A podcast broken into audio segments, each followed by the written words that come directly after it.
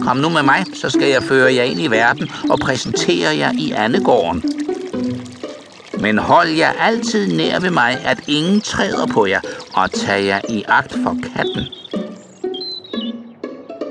Og så kom de ind i andegården.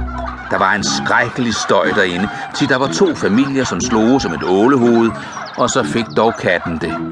Se, sådan går det til i verden, sagde ællingemoderen og slikkede sig om snablen, for hun ville også gerne have haft ålehovedet.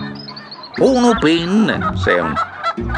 Se, at de kan rappe jer, og nej med halsen for den gamle anderhende. Hun er den fornemmeste af dem alle her. Hun er af spansk blod. Derfor er hun svær. Og ser I, hun har en rød klud om benet. Det er noget overordentligt dejligt.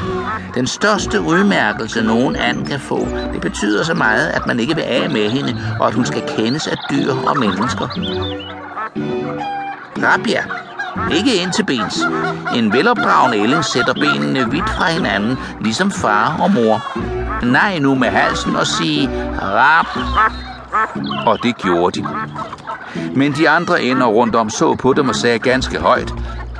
Se så, nu skal vi have det slængt til, som om vi ikke var nok i forvejen. Og fy, hvor den ene ælling ser ud, ham vil vi ikke tåle.